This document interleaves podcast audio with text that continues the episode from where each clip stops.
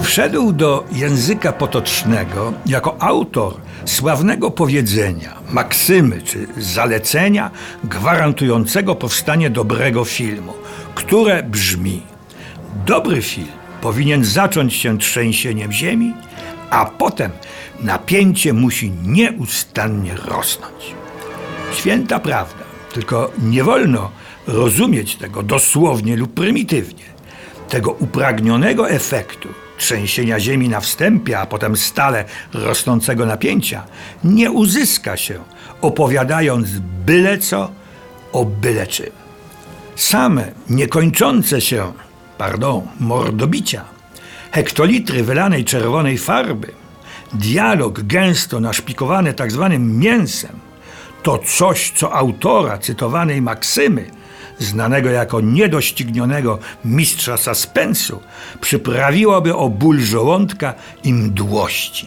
Nie tymi metodami uzyskiwał ten upragniony efekt, przykuwający widzów do ekranu, od którego wzroku oderwać nie mogli. Kurczowo palce i zęby zaciskali, a co bardziej wrażliwi i mniej wytrzymali, nie mogli powstrzymać krzyku przerażenia.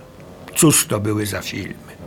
Podejrzenie, w cieniu podejrzenia, urzeczona, okno na podwórze, zawrót głowy, psychoza, ptaki czy szał.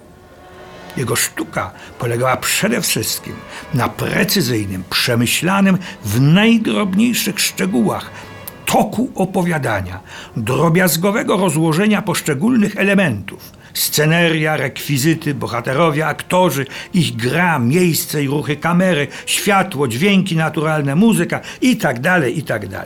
Panował nad każdym z tych elementów i świadomie budował z nich swoje opowieści. W uczonych pismach nazywa się to, że realizator znakomicie panuje nad dramaturgią, a nam widzom, wciśniętym ze strachu w kinowy fotel, ciarki po grzbiecie chodzą, pot spływa po plecach i drętwiejemy z przerażenia. A jakoś nikt nikogo nie katuje, krew nie leje się hektolitrami, nikt nie podpiera się mięsistymi wyrażeniami. Ktoś powie, czasy się zmieniły, więc i obyczaje się zmieniły. Tak, ale czy muszą na gorsze?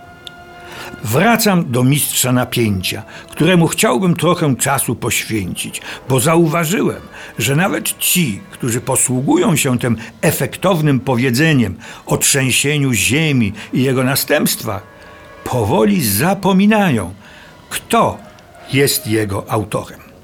Oczywiście Alfred Hitchcock, jowialny dżentelmen z brzuszkiem, niczym Buster Keaton, nigdy na ekranie nie uśmiechający się. Nie, żeby grał jakieś role, to nie. W każdym swoim filmie jednak zawsze się pojawiał, prawie niezauważony, przechodził wolno gdzieś w dalszym planie. Fani Hitchcocka i jego niezrównanych filmów, a było ich sporo, z biciem serca czekali na ten trwający zaledwie kilka sekund moment. To był jego znak firmowy. Alfred Hitchcock był Anglikiem. Urodził się w Londynie w 1899 roku. Jego ojciec zajmował się handlem drobiem i owocami. Rodzina była katolicka, więc zapisany został do jezuickiego koledżu świętego Ignacego. Jako dwudziestolatek rozpoczął pracę jako projektant i wykonawca tytułów filmowych w filii amerykańskiej wytwórni Paramount. Wkrótce był już szefem tego oddziału. Poznawał wtedy scenarzystów i redaktorów. Kiedy oddział ten przejęli Brytyjczycy, młody Hitchcock zaczął wykonywać funkcję asystenta reżysera, scenografa i scenarzysty. W 1925 roku pasowany został na reżysera filmowego. Zadebiutował filmem Ogród Rozkoszy. Debiut uznano za interesujący i obiecujący, ale Hitchcock za swój pierwszy film uważa Lokatora z roku 1926. Do momentu wyjazdu do Hollywood nakręcił w Wielkiej Brytanii 23 filmy. Jedne bardziej, drugie mniej udane. Ale we wszystkich widoczny już był coraz bardziej wyrazisty i własny styl Hitchcocka.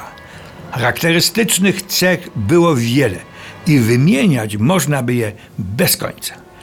Uczeni badacze zwracali uwagę, że głównym bohaterem w jego filmach był na ogół człowiek oskarżony o zbrodnię, której de facto nie popełnił. Przebieg akcji i charaktery postaci oglądamy z różnych punktów widzenia. W każdym filmie zmagają się ze sobą światło i ciemność, porządek i chaos. Nad postępowaniem bohaterów ciąży przeszłość i pozostają oni w konflikcie z otoczeniem, środowiskiem, światem zewnętrznym itd. itd. O oryginalnym i konsekwentnie stosowanym doborze odpowiednich środków formalnych nawet nie wspomnę.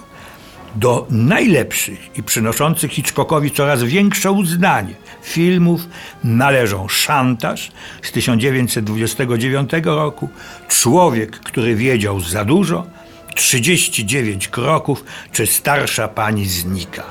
Dodam jeszcze tylko, że w 1926 roku ożenił się Hitchcock z Almą Reville, która zaczynała pracę jako script girl w jego filmach, a po pewnym czasie była jedną z jego scenarzystek. Alfred Hitchcock od dawna myślał o wyjeździe do Hollywood, ponieważ wiedział, że miałby tam znacznie większe i lepsze możliwości, przede wszystkim techniczne i organizacyjne. Ale wiedział też, że jest to decyzja ryzykowna. W Wielkiej Brytanii miał już ugruntowaną pozycję. Za oceanem zaczynałby niejako od początku. W 1939 roku jednak wyjechał. Ale o tym rozdziale jego życia i twórczości opowiem za tydzień.